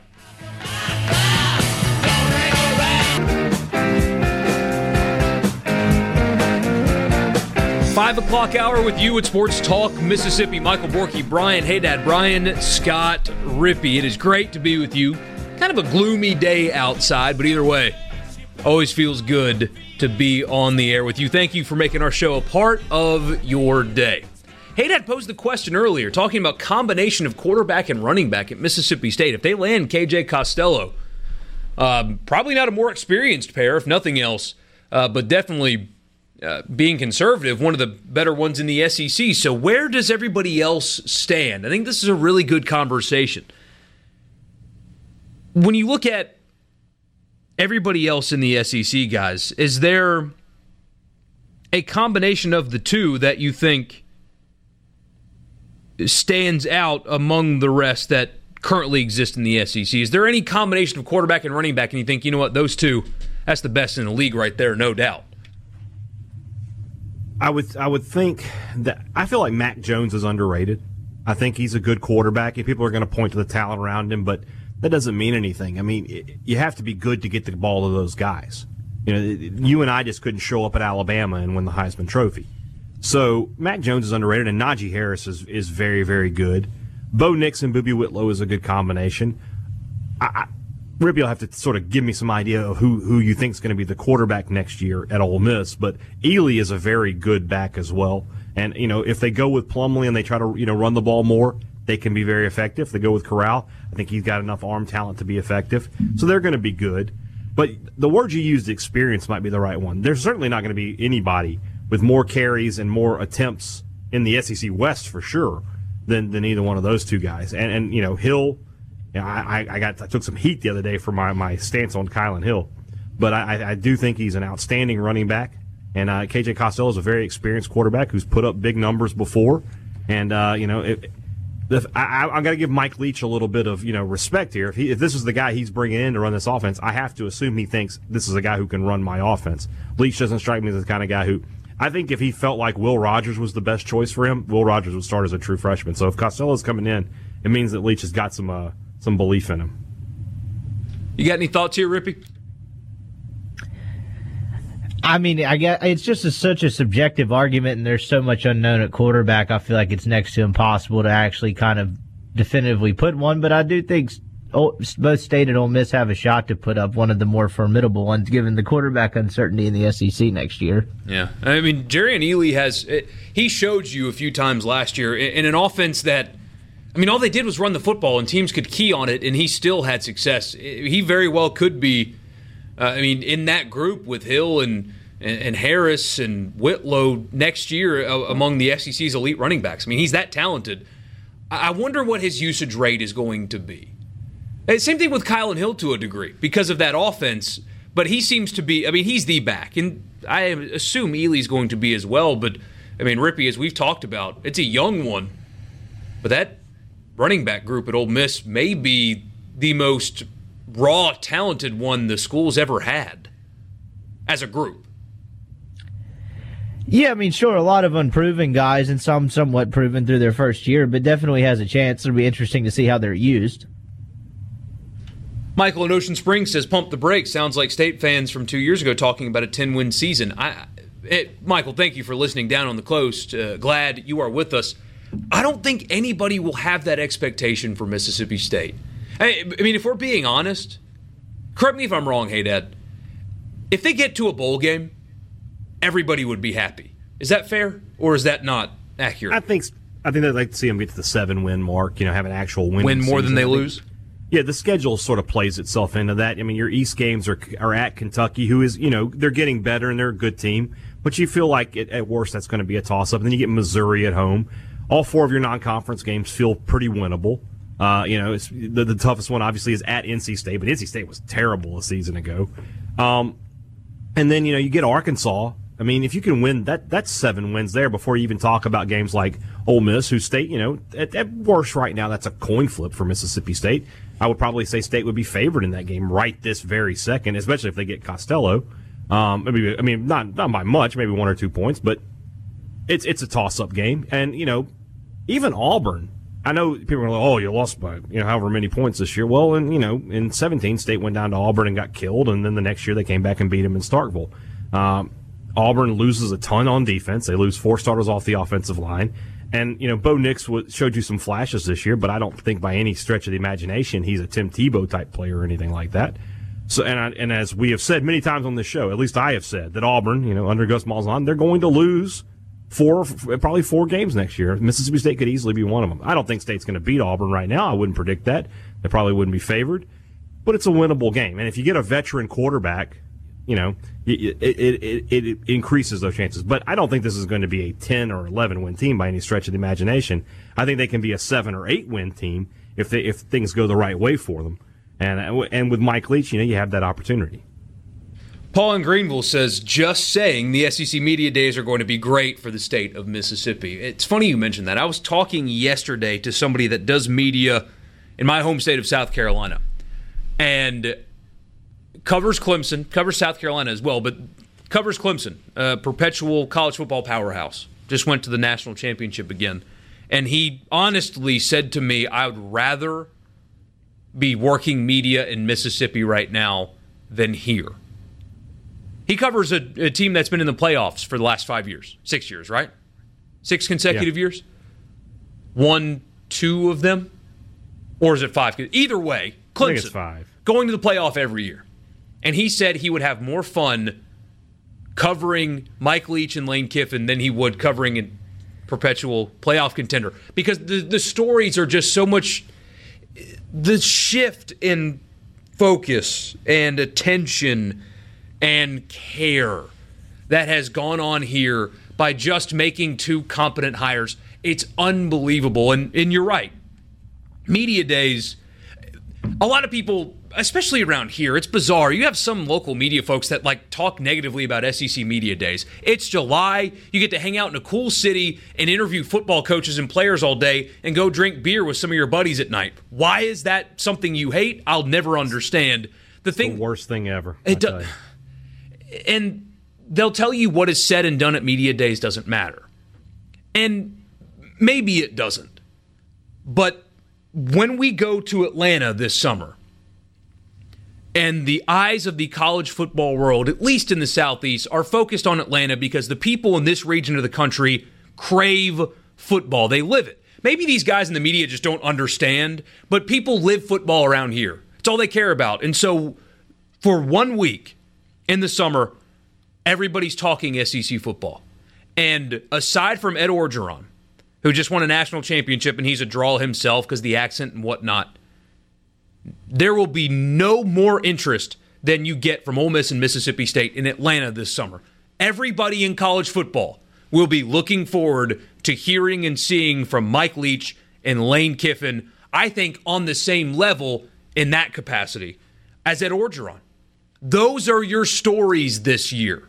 It has been a long time since you have had positive, those are your stories at SEC Media Days. You remember before Matt Luke was hired, Hugh Freeze's last run at Media Days was a few days before the bomb got dropped on him. And it was a weird vibe and it was very negative. And I mean, he filibustered on the stage. And then the year prior, if I remember correctly, was when the Simmons thing happened. So, negative yeah. story about Mississippi State. So, it went from negative story to negative story to nobody cares at all for two years. And now everybody is going to care. What a dramatic shift. And I, again, it's media days. It doesn't matter if they don't win, but the college football world will be talking about you for an entire week. And three months ago, that would have been a pipe dream at best. No, you're right. And and it's it's going to be enjoyable to get over there, like you said this summer. I'm, I'm looking. I have I have been looking forward to it. You know, with Kiffin, it was it was interesting, but obviously, you know, that's that's less on me. But now that now that Leach is there, I mean, we're going to have great content. We're going to have fun talking about this. The, the the football season should be a fun one here in the state of Mississippi, which it was not going to be when you know the Egg Bowl ended. Looking ahead to 2020 with Luke and Moorhead it was not going to be a fun off season. It was not going to be exciting to talk about. Get a text here from the 601. Let's go, let's go, let's go. Yeah, it feels good. Go right man. now. Yeah. feels so good. I mean, make college football in Mississippi great again. You're welcome, JT. That was for you. Sports Talk Mississippi. I teased this recruiting story. I promise I will start with it when we come back. It's Sports Talk Mississippi. Michael Borky, Brian Haydad, Brian Scott Rippey with you. You can text us 601 879 4395 on the C Spire text line. And don't forget, all guests appear on the Farm Bureau guest line. We'll be right back. Sports Talk Mississippi. We've got a listener who's on the ground at the Senior Bowl and yesterday said, uh, Benito Jones and Josiah Coatney looked great in practice. Uh, that's from RB, and I saw a scout say the same thing today that both Ole Miss's interior linemen are doing themselves a lot of favors this week at Senior Bowl practice. On a semi related note, apparently Shea Patterson's doing the exact opposite. Smallest uh, hands of any QB. Smallest hands of any QB, and uh, a couple of guys I've seen today say that um, shouldn't have gotten the invite. It's wow. that ugly. But uh, I also yeah. know that uh, Mississippi State offensive tackle Tyree Phillips had a good day yesterday. Went one on one in a couple of drills with uh, South Carolina's Javon Kinlaw, who's been one of the high risers of, of that uh, of that of that class, and uh, really did a good job. They said so. And RB also says that Jalen Hurts uh, looked really good at practice. Good for Jalen. And the helmet crisis is over, by the way. Uh, he is just wearing an Oklahoma helmet. I know there was some blowback from our favorite USA Today columnist about him wearing a helmet that was split down the middle, Alabama one side, Oklahoma on the other. Crisis averted. He's wearing just an Oklahoma helmet helmet in the Senior Bowl. But enough about that. The story I teased, your bizarre recruiting story of the year. Every year we have something like this that happens. Recruiting always gets weird, especially in the SEC, but this one takes the cake this year. A defensive end out of Chattanooga signed with Auburn on December 19th, but he didn't tell anybody about it. He was actively being recruited by other schools until it was discovered this week that he signed with Auburn on December 19th. He even, after it got exposed, still denied that he signed from Austin Price of Tennessee Rivals while maintaining that he didn't sign early because he was in Florida for basketball. VolQuest, Tennessee Rivals, learned that Jay Hardy did sign with Auburn on December 19th, even though he told Auburn's Rivals site that he was shutting down his recruitment, he actually signed. Tennessee was actively recruiting this kid still, going to his basketball games, and Tennessee would not have been the only one still recruiting this kid. And he lied openly on Twitter, denied reports that he had signed with Auburn, said he hadn't signed anywhere. Turns out he actually did. A few things on this. Actively recruiting a player that is signed somewhere else is an NCAA violation. However, Tennessee could have avoided this by looking at what is called a compliance portal, but nobody does that because once a kid signs, he has to disclose to every school that is recruiting him that he has signed somewhere else. Obviously, this kid did not do that because Tennessee was still actively recruiting him. So, Tennessee committed, at least Tennessee, committed NCAA violations because this kid lied about signing with Auburn during the early period in December.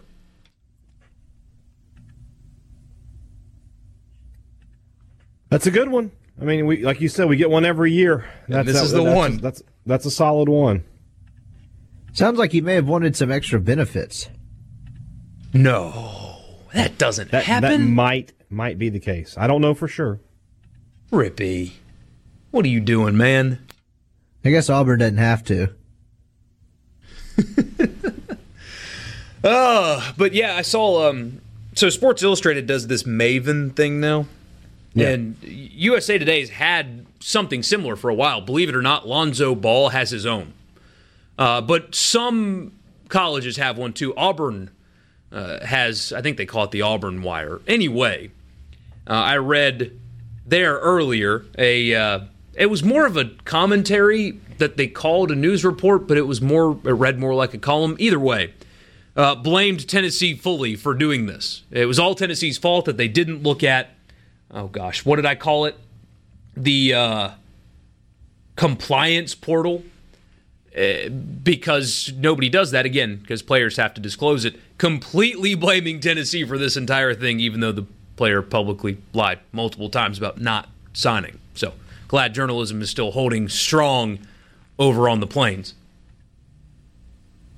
One thing, just to bring this home a little bit, I know one thing I've been seeing on some social media and some message boards is uh, talking about with Terrell Buckley going to Ole Miss, would Ole Miss try to get Emmanuel Forbes, who is, of course, signed with Mississippi State? And it's, it's what you just hit on right there. He is signed with Mississippi State.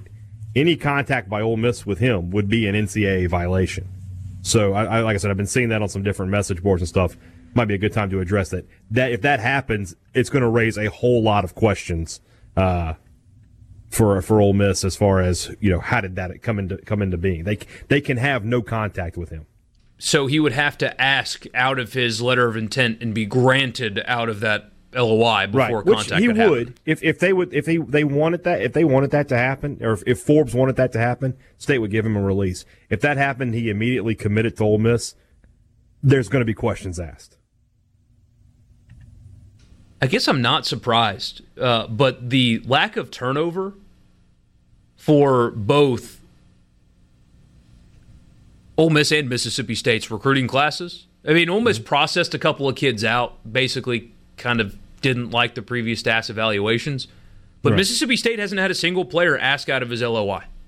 No, the only oh. one that they, they were concerned about was Benjamin Key. Uh, I believe that's just still an ongoing process. They hope to get him in, but – they, that that's not settled yet. But everybody else apparently is very solid and will be here for the fall. I wonder if that has anything to do with how easy it is to transfer now. I'm not saying a bunch of them are going to transfer, but like if I were a kid and I had a coaching change, I might just stick it out for a year and see what happens. And then if you don't, Yeah, go elsewhere. very fair uh, question to ask. I think. Not saying that's happening there, but like Right, that would right, be right. my attitude instead of just picking up shop and going somewhere else in January, particularly if you plan to enroll like, you know, within a week or two. Right. And Have classes started at Ole Miss yet? They they've started here at State. They started, I believe, like I I think like literally Tuesday this week. Okay, so yeah, State State was a week ahead.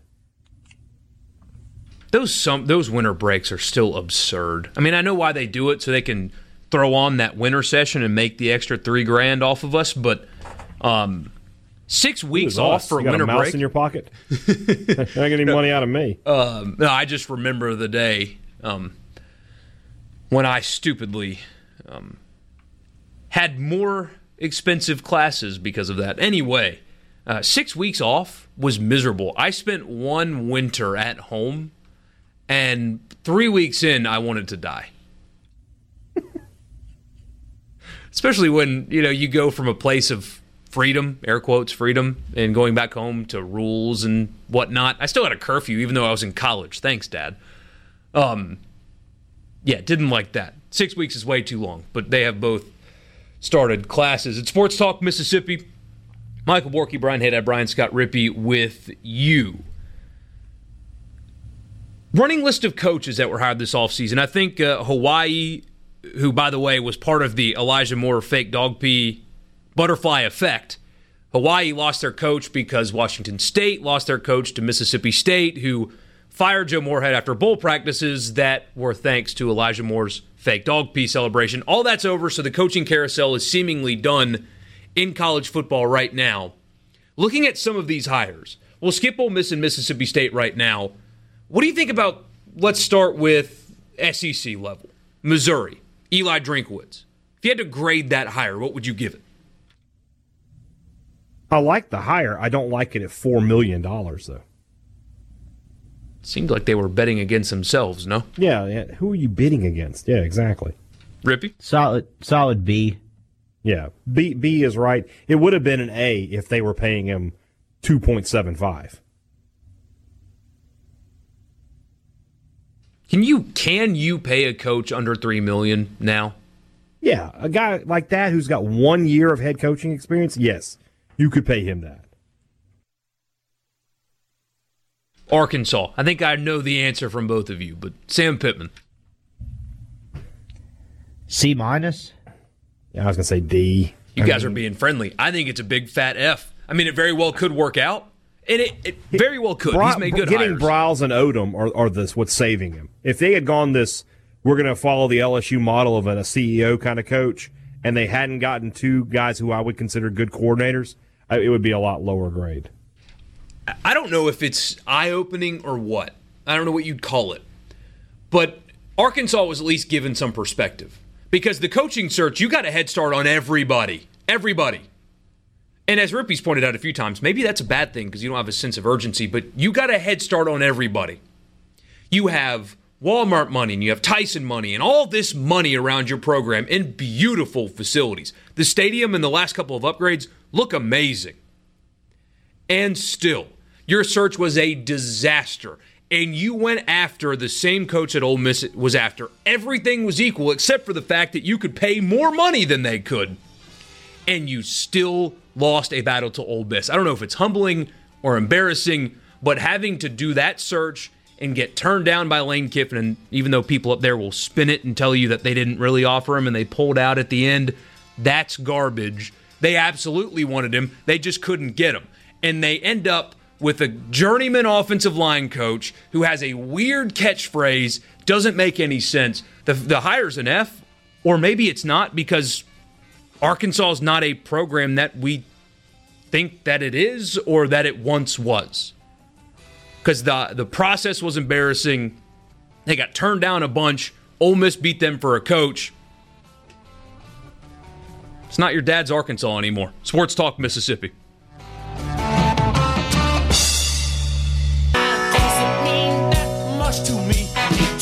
601 879 4395. You want to be a part of the show, you can text us on the C Spire text line. So, Missouri got pretty good grades from these two. Arkansas, Rippey said C minus. Is that what you said? On Yeah. Arkansas? And Haydad gave it a D. I gave it a big fat F. I think it's terrible and more indicative of the state of that program, more so than an indictment on Sam Pittman, really. But This is no why nobody wants to take Professor Borky's class. yeah, because I, I can only imagine the review jump. you'd get from Rippey. My God. Um, I think a wake up call though for Arkansas. At least it should be, uh, or maybe they're just going to try to feel better about it. We'll see.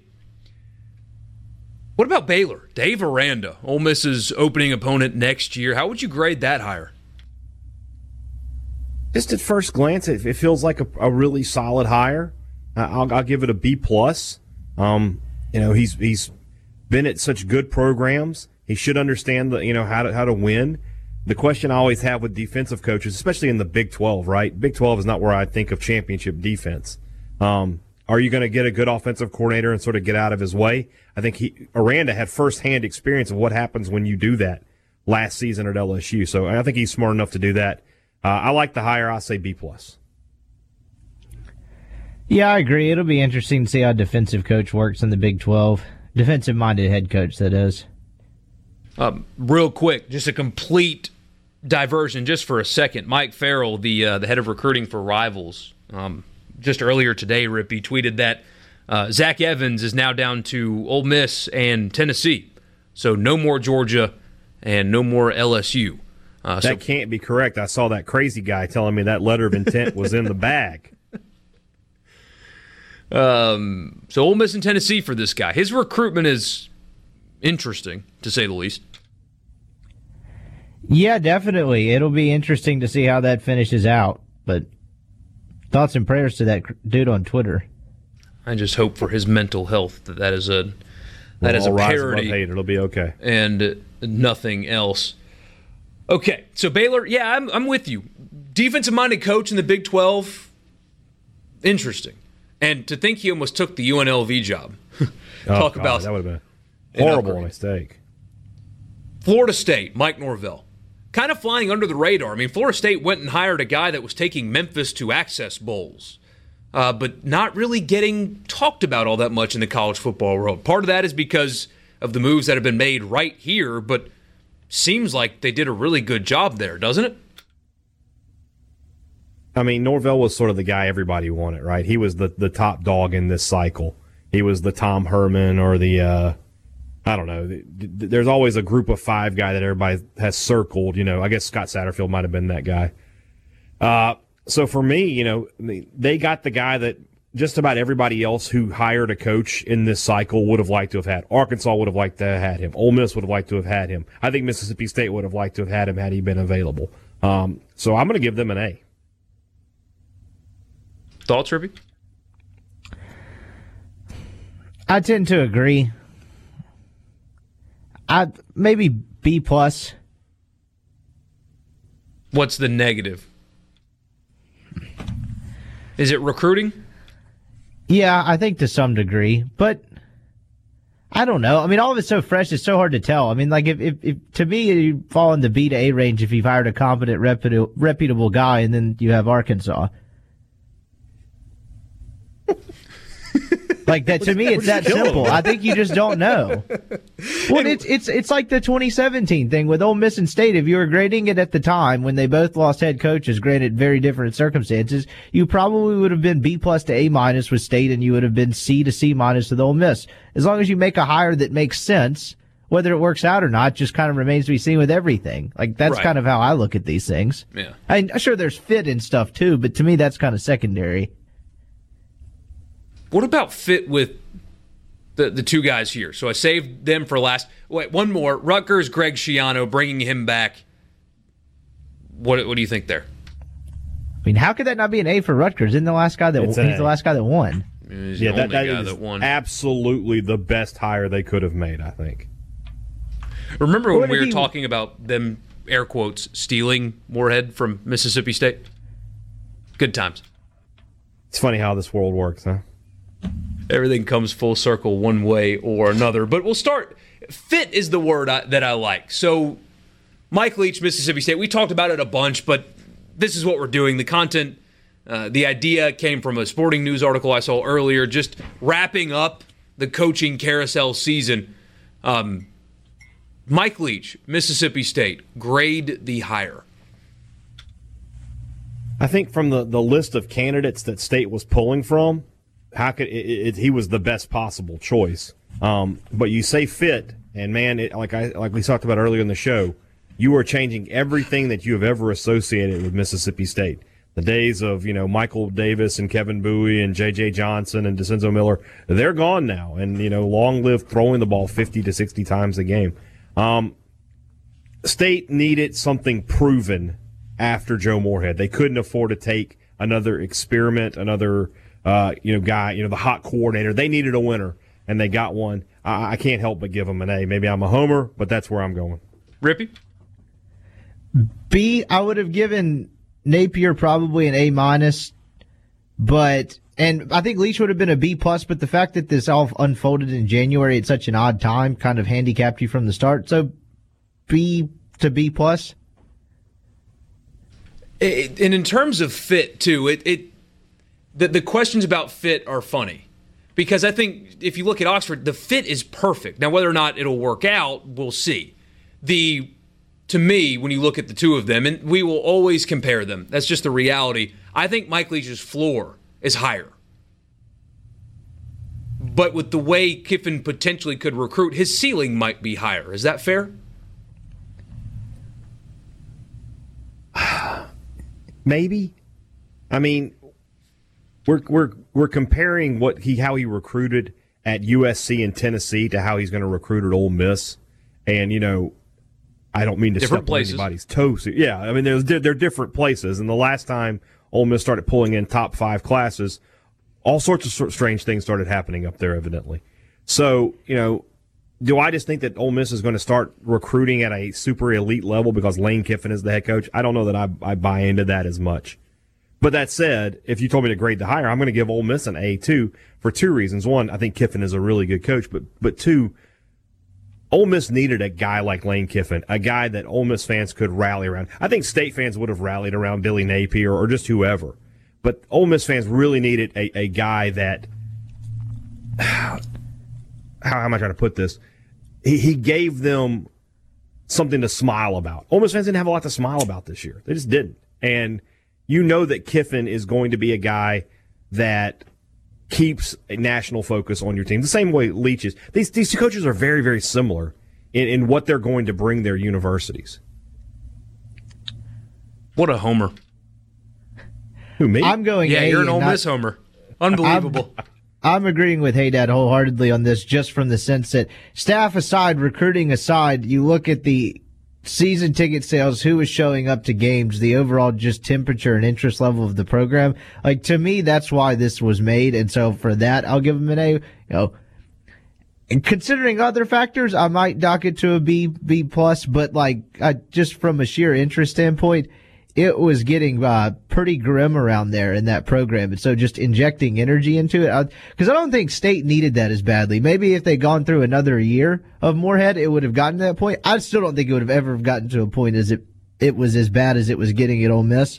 But uh, I guess I just have to give it uh, A minus, I guess, from that standpoint, uh, just because they, they needed a shot in the arm in the worst way. I'm not sure how they would have, like, if, if they had gone into 2020 with Luke, 2021, I probably couldn't even begin to try to paint what it looked like. Ugh. Hey, Think about think about how different we're, our off season is, Rippey, and with the stories we're trying to tell and what mm-hmm. we're trying to you know get across to people, and then think about the the poor souls in the two offices trying to sell season tickets for Joe Moorhead and Matt Luke. I mean, you talk about a job I would not want to do. It's trying to call people up and get money and tell them get excited for Moorhead 2020 or Luke 2020. It, it was it was an impossible task, and now you're going to have people, you know, begging to give you their money because they want to get in on the first the first season of these two guys. I talked about uh, State's first game against New Mexico. With Joe Moorhead as the head coach, we were looking at think about that game, 11 a.m. first weekend of September. What's the attendance of that game with Joe Moorhead? 25,000, maybe 30. Now it's going to be close to a packed house because everybody's going to want to see State fling the ball around the yard 45, 50 times. You don't think it'll be sold out? I would have. I would have said it would probably Yeah, be bet full. they sell it out. It, I- they might, but I mean, again, at 11 a.m. on a, Yeah. on- I think it'll be an 11. But of course, now with Mike Leach, you have the opportunity that that might get a better time slot because people want to see it.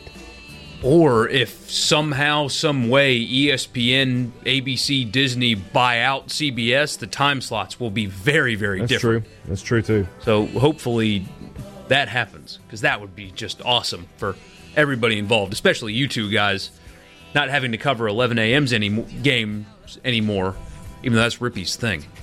Yeah. Favorites. It's Sports Talk Mississippi.